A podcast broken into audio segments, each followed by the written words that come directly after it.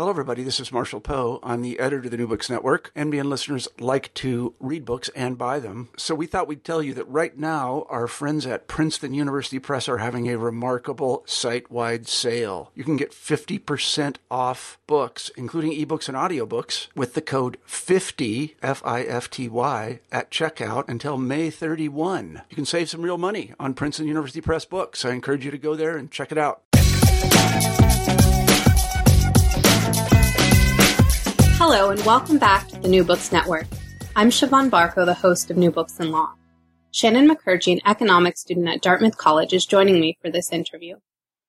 Today we will be discussing Happiness in the Law by John Bronsteen, Christopher Buccafusco, and Jonathan S. Masur. Buccafusco, Associate Professor of Law and co-director of the Center for Empirical Studies of Intellectual Property at the Illinois Institute of Technology, Chicago Kent College, is here to tell us about his book, Welcome to the show. Thank you very much for having me. I'm very excited. Could you please begin the interview by saying a few words about yourself, your background, and how you became attracted to studying the intersections of law and social science? Uh, absolutely. So, um, after uh, graduating from law school, uh, I moved up to Chicago to start a PhD at the University of Chicago, um, studying not law and psychology or social science, but in fact legal history. Uh, but it was while I was doing that uh, that I met uh, my two co-authors, John Bronsteen and Jonathan Masur, uh, who uh, had John had previously been working at the University of Chicago, and then Jonathan came in to start working there. Um, so I met both of them, and um, we hit it off as friends, and then started to think about things we might be able to write about and places we might be able to collaborate. Uh, so you know, this seemed to be a, an interesting opportunity uh, when uh, one day, many years ago, Eric Posner and Cass Sunstein, two faculty members at the University of Chicago, hosted a conference on uh, happiness and the law.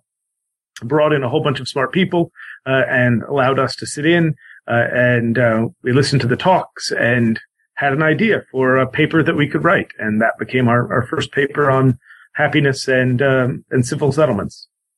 Would you please tell us how you came to write your current work, Happiness and the Law? Yes, so we started with this initial paper where we thought, you know, boy, this happiness research is really interesting. We should learn some more stuff about this. We were kind of fascinated by the field. Um, I think we all considered ourselves relatively happy people. Uh, and so thinking more about happiness seemed like a kind of fun thing to do in the law. Uh, and the research was really interesting and really challenging to a lot of fundamental issues in the law. Um, so we had all been kind of used to thinking about legal problems in terms of costs and benefits. And as we'll, I'm sure we'll talk about uh, at greater length, um, when you talk about costs and benefits, you tend to do so in the language of law and economics. And this is primarily a language of uh, of, of, monetary costs and monetary benefits. Uh, and happiness research, hedonic psychology, uh, to suggest that the ways that law and economics was attempting to measure various aspects of costs and benefits, well-being, uh, were systematically biased. Uh, and this struck us as a really interesting and rich field of, of research. Um, so we started off with the, a first paper on settlement law, uh, and moved on to write about criminal law and administrative law and all sorts of things. How does hedonic psychology measure human happiness? Uh, it does it fairly straightforwardly, which is to say, it asks people. Uh, so if you want to know how happy someone is, uh, one of the principal contributions of hedonic psychology is that the best way to learn that is to ask them. Um, you know, for at least since Jeremy Bentham, uh, we've been trying to figure out what it means for people to have welfare or utility or for their lives to be going well for them. Um, and you know, Bentham thought that, you know, eventually we would be able to come up with some kind of machine that basically summed up people's pleasures and pains, uh, and that ultimately we could just use this to track how happy people were. Um, it turned out this took a little bit longer to develop than Bentham might have thought, and so in the 20th century, many social scientists turned away from these kinds of um, direct questions about happiness and instead began to ask questions um, that used proxies um, for people's well-being, their welfare. Uh, so they looked instead at what people preferred, uh, or what people purchased, or what people did. Um, these are uh, measures of what we might call uh, people's revealed preferences, right? So if people choose apples more than oranges, presumably it's because apples make them happier than do oranges. Uh, and this has been the dominant method for thinking about people's welfare uh, in economics and to a large extent in law and economics since the 1920s or 30s. And it's only since the really the 1980s or 90s when uh, um, a number of psychologists and economists and other behavioral scientists thought, hmm, instead of thinking about people's decision utility, the the utility that they seem to have based on what they decide, what if we could measure their experienced utility, the actual pleasure that they get from different experiences? And so this led to the development of different methods of measuring what they call subjective well-being, how happy people decide or declare they are.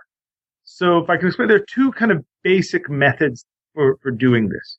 Um, one method asks uh, kind of broad-based um, life satisfaction questions. So on a scale of one to seven, how happy are you these days? Or how satisfied are you with your life these days? A psychologist likes sevens. Uh, often, sometimes they're scales of four, sometimes they're scales of ten, right? Uh, the scales range, but uh, you know, on some scale of not at all happy to very happy, uh, not at all satisfied to very satisfied, how satisfied are you these days? These get a kind of holistic, large picture of people's well-being.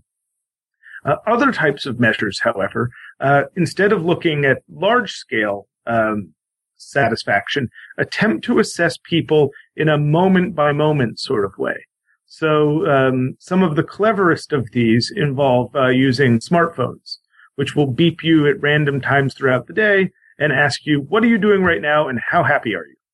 Uh, and so rather than getting a kind of large scale estimate of your life these days, it gives a very fine grained um, measure of how happy you are right now, taking care of the children, um, playing softball, um, being at work, studying for an exam, those sorts of things. Uh, but they all rely on people um, articulating something about their own happiness or well-being or satisfaction. Why have social scientists come to rely on these new forms of measurement and to trust the findings that emerge from them? So, one of the so a key feature of thinking about the value of hedonic psychology for uh, social science, uh, and just as much for the law, is um, questions associated with pragmatics, uh, or um, as I like to think about it, compared to what. Right? So these questions don't give us perfect answers. Right? Uh, the ways that we ju- that I just mentioned for measuring people's uh, happiness don't measure directly their utility. Right? These are not electrodes implanted in their brains, picking up you know little blips of pleasure here and there, little blips of pain. The real question is, um, how good are they compared to the other tools that we have? Uh, what are the other methods that we have for comparing how happy people are? How much welfare they have, and how do these, you know, what are the strengths and benefits of those? Um, so this is one of the things that we think is really exciting. Um, not that we've got, you know, the, the, the direct line into people's subconscious, uh, but rather we've got a better proxy for, um, for happiness than, than the other kinds of methods. So the other kinds of methods, the ones that are, uh, you know, primarily adopted in, in economics, for example, um, like I said, require people's, you know, revealed preferences. Right? Do people buy apples more than oranges or oranges more than apples? Uh, that works pretty well for a lot of things, right? So it works really well for apples and oranges. Uh, why? Well, because we have a lot of experience consuming apples and oranges. Apples are mostly the same, right? Oranges are mostly the same. You know, after you eat two or three of both, you've got a pretty good sense of which one you prefer. Um, this is not necessarily the case with uh, lots of other things, right? So, you know, most of us don't pick too many spouses, right? Uh, and so don't get a lot of really rich uh, estimate of, you know, what different kinds of spouses bring to the table. Um, most of us uh, don't, you know, spend a lot of time choosing um, aspects of our jobs based on kind of very small levels of risk that are associated with them, right? So if one of the things we want to understand is uh, how do people value their lives and their safety, we might look at whether they choose job A or job B when job A is a little safer but pays less, and job B is a little you know, more dangerous but pays more, right? But people might not be very good at estimating those things, right? They might have to understand how risky is how bad will the injury be? How much will this money compensate for that suffering? Uh, and it turns out when you run the hedonic psychology studies, people are terrible at all of that stuff. They're really, really bad at estimating low levels of risk. They're really, really bad at estimating the hedonic consequences of future actions. And they're really, really bad at estimating the kind of trade-offs between money and happiness that they're likely to need to compensate for for the suffering that they experience. Uh, and so, you know, given all the problems that these things have, uh, we're excited about the opportunities that hedonic psychology brings to the table um, to answer those kinds of questions better. Could you tell us some of the things these studies have revealed? Yeah, of course. Um, so, you know, scientists have been doing research on happiness now since, you know, the late 80s or so in a, in a fairly systematic way. Um, and there are a number of key findings. Um, one of the key findings is that uh, people tend to adapt to a lot of circumstances in their lives uh, much more rapidly than they anticipate. Uh, so uh, the effects of both good and bad changes in people's lives tend to be um, surprisingly weak, uh, which is to say they tend not to be nearly as uh, severe in terms of their magnitude, uh, and they tend not to last nearly as long as people think they will. Uh, so, for example, uh, people who suffer a variety of serious injuries uh, often return to um, a kind of pre-injury level of happiness or close to it within two or three years. Maybe not all the way back, right? Maybe only 50% back, um, but they often recover very quickly. The same is true on the opposite end. Right? People who have uh, increases in their income uh, often don't experience substantial improvements in their happiness over long periods of time. Right? They might initially get some bump, but they tend to revert back to their pre, uh, you know, pre-income increased level of happiness fairly closely. Right? And it turns out it takes an awful lot of additional income then to make people considerably happier, right? Over about forty or fifty or sixty thousand dollars a year, right? additional increases in income have very small influences on people's life satisfaction and maybe no influence whatsoever on their kind of moment by moment affect. Um, so we see this kind of hedonic adaptation uh, in many cases. Also, in some cases, um, a kind of surprising inability to adapt. Uh, so there have been a number of studies which have suggested uh, that there are some sorts of things like ringing in the ears uh, or low level chronic pain uh, or um, other kinds of kind of what we would normally think of as not terribly serious injuries, at least not when compared to say paraplegia, um, that people really don't adapt to. They have long-lasting influences on their their happiness. Um, unemployment seems to be another situation in which, uh, at least as a matter of life satisfaction, even once people are reemployed, they tend to still suffer some kind of hedonic penalty. Right? So we see people tending to adapt an awful lot to the circumstances in which they find themselves. Um, but importantly, they often ignore this. Right? So there's a wealth of literature on uh, what are called affective forecasting errors. Right? So affective means emotional here, right? Forecasting means predictive. So these are the errors that people make, uh, predicting their future states. Right? So it turns out, you know, that uh, people who, uh, um, have to experience a reversible colostomy, um, are not really, don't really consider their lives to be that much worse off than they were before.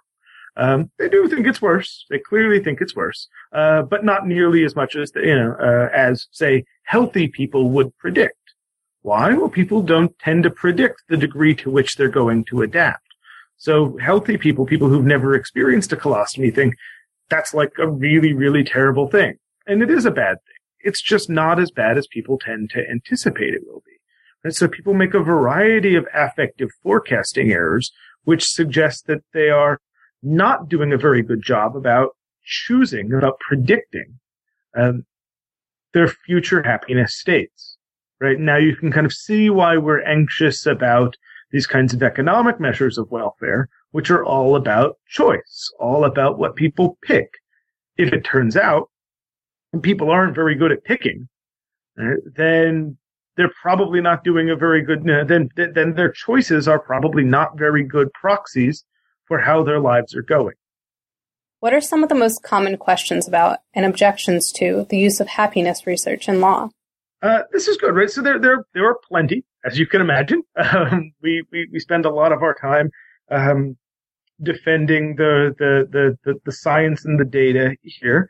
Um, you know, a lot of it is outside of our ken, uh, but I think you know there are there are very good um, there are very good discussions to be had about this. And, you know, I want to encourage listeners to keep in mind, uh, right? This is all about, you know, compared to what, right? Compared to the other potential, um, uh, measures on the table, right? So one of the objections that people consistently make is, uh, that, um, you know, your happiness is different from my happiness right? And the understanding whatever makes you happy is just completely different from whatever makes me happy. Uh, and so, you know, there's, you know, you like reading books, you know, and I like, you know, drinking bourbon, right? You know, we'll never figure out what makes any of us happy, right? Um, and, you know, sure, that's clearly true. People have different preferences about the kinds of things that make them happy. Um, but that doesn't mean that they're not also perfectly good about telling us how happy they are when they're doing these sorts of things, right? So, you know, reading books might make you a six out of seven, uh, and it only makes me a four out of seven. Um, but, you know, we've figured that out now. and We can figure out the differences between people about the kinds of things that certain groups value and the kinds of things that other groups value. Relatedly, there are a set of objections about whether, you know, you and I are using the scales in the same way, right? Like maybe when you say that uh, you're a six out of seven, that means something wildly different from what I say when I'm a six out of seven. Again, surely this is a possibility. Right? You know, however you interpret these things uh, might certainly be different. Um, keep in mind the relevant comparison is, you know, how much money you have. Right? This would be the economic measure. Uh, and I think it's entirely clear that whether you have $100,000 or whether I have $100,000, we might be made very differentially happy by the same amount of money. Right? You might be the kind of person who, you know, is perfectly happy to, you know, live in a hut and, you know, dollars don't make any significant difference to you. You're the book reading person, right? So, you know, as long as you've got a library card, you're perfectly happy. $100,000 doesn't make a big difference. Uh, whereas for me, you know, I really want to spend lots and lots of money on stuff, so I need even more than that, right? So, in in terms of happiness, it's sure it's possible that there are differences, um, but we don't think that these things are um, overwhelming. So, for a couple of reasons.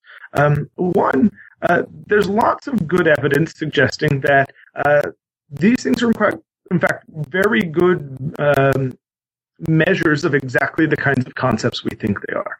Right. So we talked about these two different kinds of happiness: life satisfaction and um, uh, and moment by moment measures. Well, it turns out they're fairly well correlated as you would expect they would be, right? Two measures that are basically measuring the same kind of thing. Uh, and it turns out, you know, people who are high in one tend to be high in the other, right? Other kinds of things suggest you know, that, that we have a kind of relatively strong validity here. And so when you have bad health, you're less happy, as we would predict. Right? When you get divorced, you're less happy. When you get married, you're happier. Right? So at least in general, we have you know there's kind of responses to objective circumstances seem consistent, uh, and also lots of other kinds of measures. Right? So it turns out your statements about your happiness uh, are highly correlated both with um, your friends' statements about how happy you are, and also with how often you smile during the day.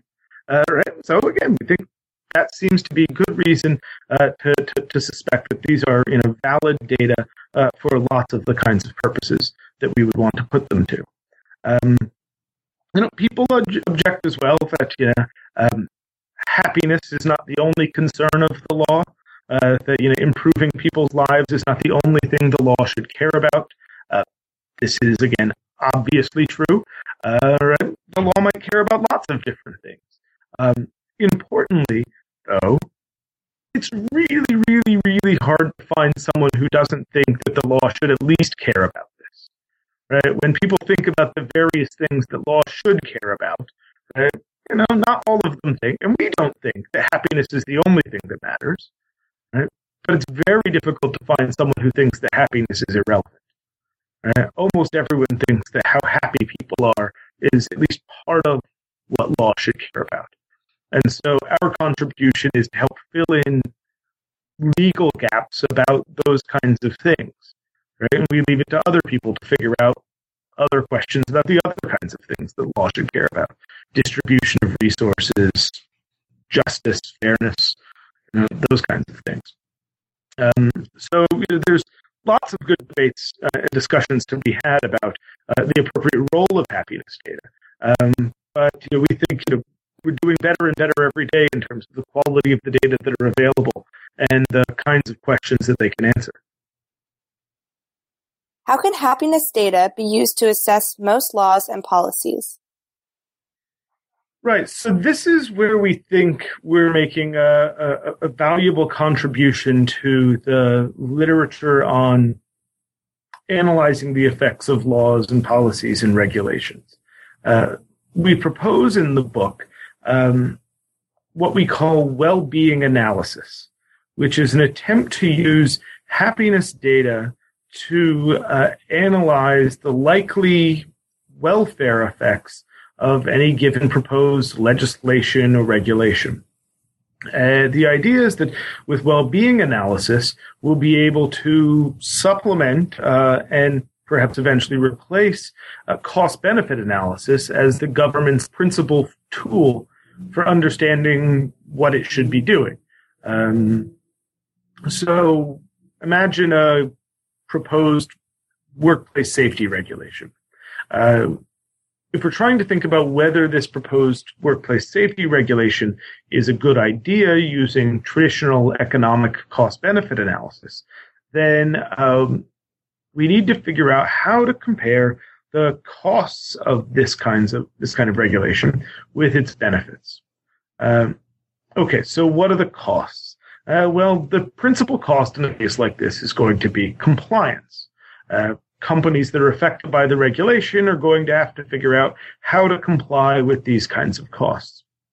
As they may have to hire more people to you know, supervise. They may have to install safer mechanisms for this and that. It kind of depends on what the regulation is, right? Uh, so they're going to spend some money figuring out uh, how to comply with the new regulation. Um, that money that the companies spend will have various effects. Uh, it could increase the price of consumer goods. Uh, if it increases them too high, it could lead to unemployment. But traditional cost benefit analysis will just attempt to come up with a number that represents the costs of this regulation, typically in terms of its compliance, measured in dollars. Right?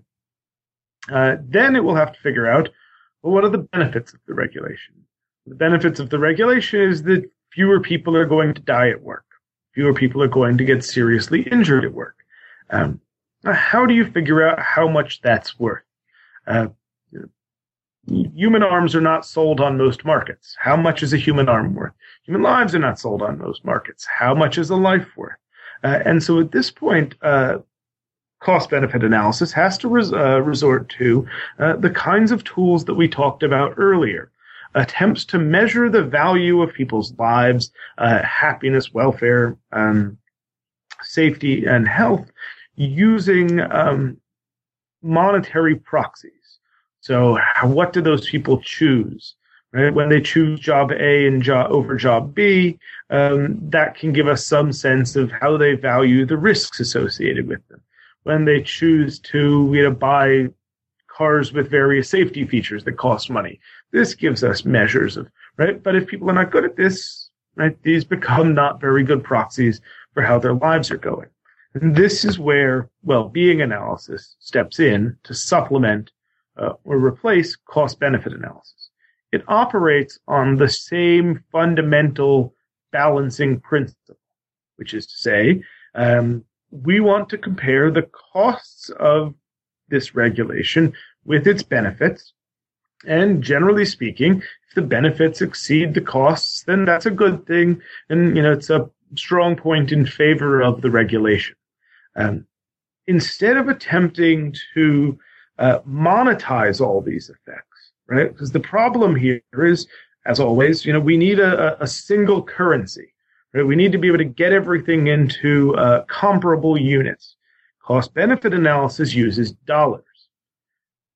Our approach instead is to hedonize all of the effects, to take all of these effects and turn them into what we call well-being units, which is the extent to which a person is made more or less happy, has increased well-being or decreased well-being for a unit of time a year, for example, right? Uh, measured on a scale from negative 10 to positive 10, where negative 10 is the worst possible thing you can imagine. Zero is indifference. Plus 10 is, you know, the happiest thing one can possibly imagine.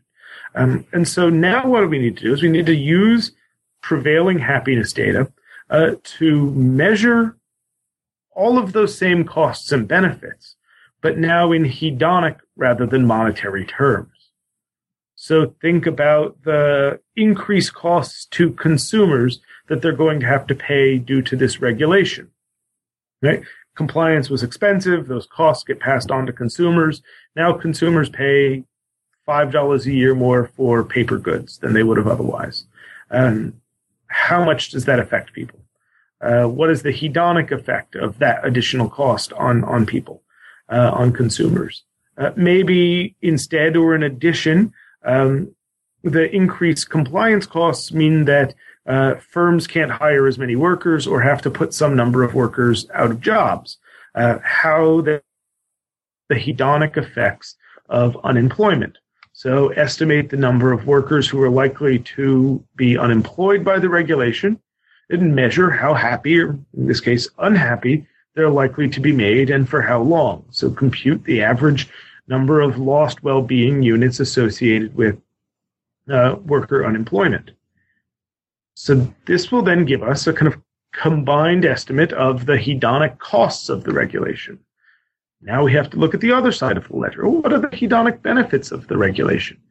And we want to look at how many lives are going to be saved, right? how many people who you know would have lived to 70 or 80 um, you know, would have, you know, would without the regulation have lived to 30 or 40, now maybe going to live to 70 or 80, right? Um, how many people are not going to suffer from, you know, lost limbs, you know, slipping and falling, other kinds of injuries that they might suffer at work? Uh, and how happy is that going to make them? Uh, and again, because we've got good data on lots of these kinds of things, we can estimate the number of well-being units that workers are likely to be saved uh, by the proposed regulation.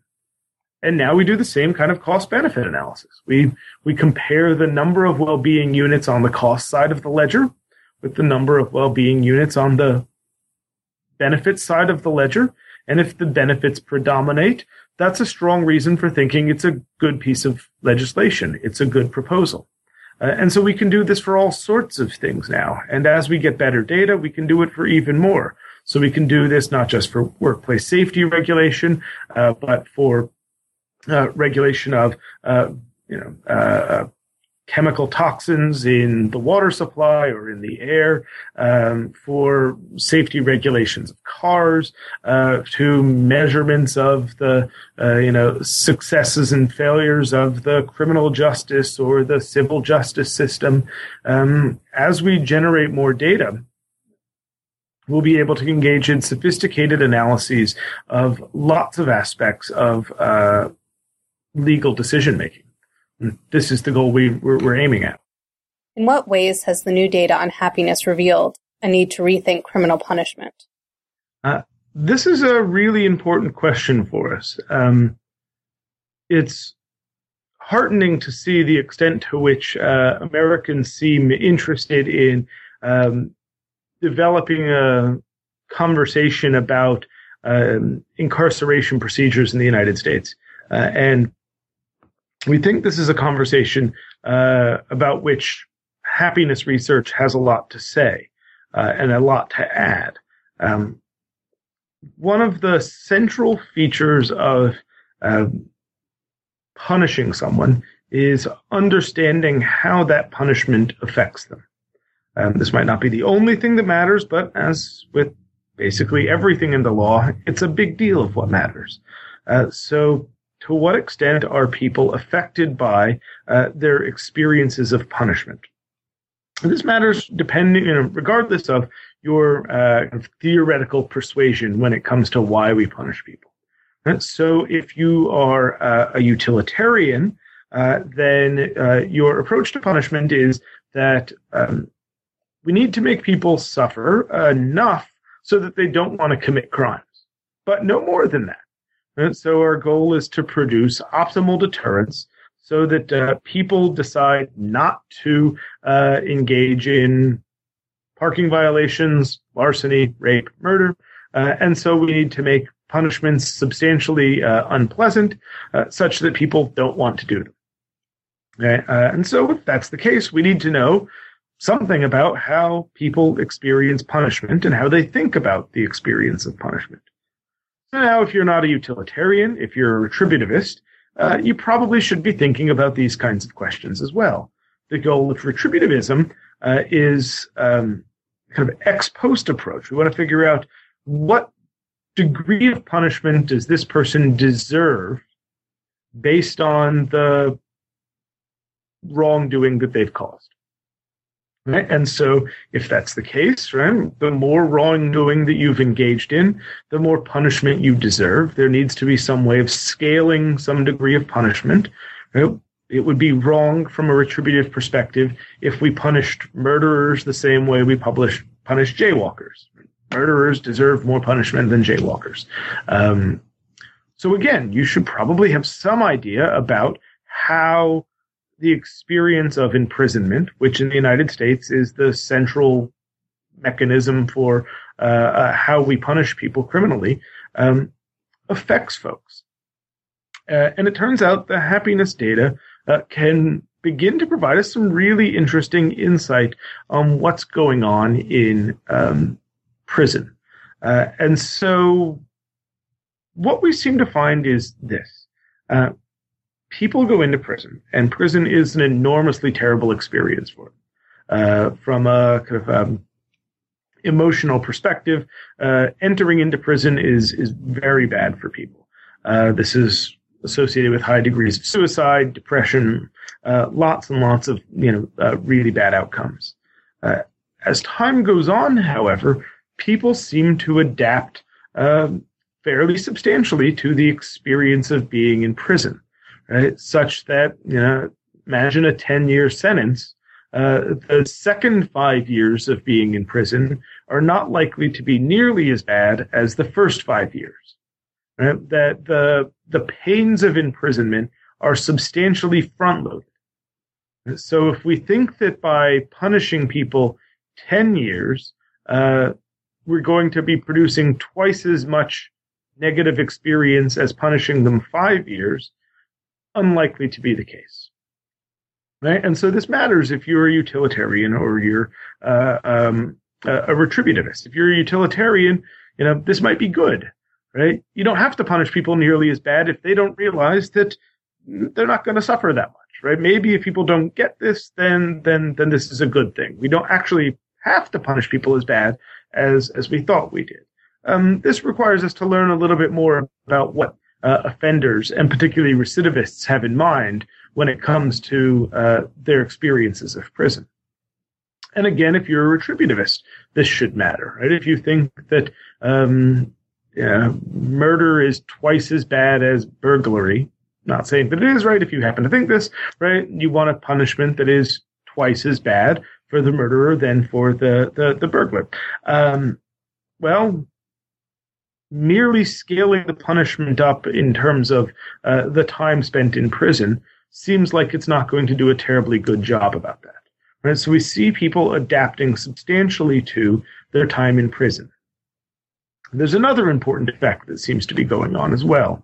Um, when people go into prison, uh, they experience, when they're released, a variety of negative circumstances which seem to produce substantial diminutions of their well being, uh, and which seem to arise irrespective of the amount of time that they were in prison. So, if people spend at least a year in prison, it turns out, um, they are likely to suffer from um, a variety of difficult to adapt to um, uh, health disorders, including hepatitis C, HIV and AIDS, a variety of kinds of things that will be hard for them to adapt to. Uh, they're likely to be much less employable and likely to be in and out of the labor market on a much more regular basis. Uh, so this means that the negative effects of unemployment that we discussed earlier are likely to um, affect uh, um, ex-prisoners as well. Finally, they tend to experience high degrees of breakdowns in social and family relationships. We know that social and family relationships are one of the strongest predictors of um, how happy people are. So now what do we see? A whole bunch of people who, having been released from prison, um, don't go back to their pre-imprisonment level of happiness. That uh, the the pains of imprisonment continue on after the time that they've spent in jail. Um, in a way that, that will substantially affect their well-being. And again, because this is these these effects seem to be largely irrespective of the amount of time they spent in prison, this is going to further blunt uh, the law's capacities to engage in differential sentencing. If everybody who's been in prison for at least two years, or at least a lot of people who've been in prison for two years, uh, are going to suffer these various negative hedonic outcomes when they are released, right? it's going to be very difficult to to make uh, um, gradations in degrees of punishment. Uh, and so, trying to understand how people respond to punishment, uh, how they respond to uh, uh, imprisonment, um, is a key feature of understanding what the law should be doing. Uh, and it enters, I think, very strongly into uh, contemporary debates about mass incarceration, the role of prison, uh, and um, the degree to which prison is negatively affecting people once they reemerge into society. What do you think the future holds for happiness research? Well, so one of the things I, I, I hope it holds, uh, and I think it, you know, the the evidence seems to suggest this is more and better data collection. Uh, so uh, more and more countries are including uh, happiness related questions in their general social surveys uh, that are going out um, every year to thousands of people. Um, there are increasing numbers of surveys that are uh, directed at populations that we as lawyers might be particularly interested in. Um, minority populations, populations who are uh, you know more likely to be affected by one area of the law or another. Um, you know, immigrant populations, people who we really you know might want to know an awful lot about uh, in order to understand uh, how um, how the law affects them. Uh, and so we think that this is a really terrific thing. Um, one thing that would be really great is increased support and effort towards uh, moment by moment data collection. So most of the, the large scale social surveys ask these, you know, life satisfaction questions. How's your life going these days? And then they tend to use, you know, regression analyses to compare that question with your income and the number of kids you have and whether you have jobs and these kinds of things. Uh, it would be really helpful though if there were more fine grained analyses about um, how people experience their lives. Not just because we think that's often better data, but often it can help us answer um, maybe more specific questions that are relevant to the law um, in terms of how people spend their time, what they experience when they're spending their time, you know, at work or in the park or um, commuting, the kinds of things that uh, law often regulates. Um, as a matter of law and happiness, uh, we see a number of different areas in which um, there are opportunities for expansion and development. No surprise, right? You know, when you've got a hammer, everything looks like a nail.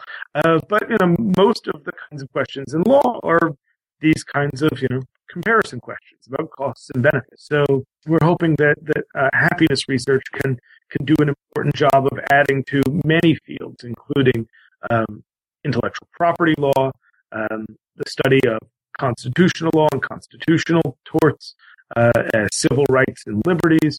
Um, you know, it's kind of hard to think of areas of the law uh, where uh, happiness research might not be, won't be very important.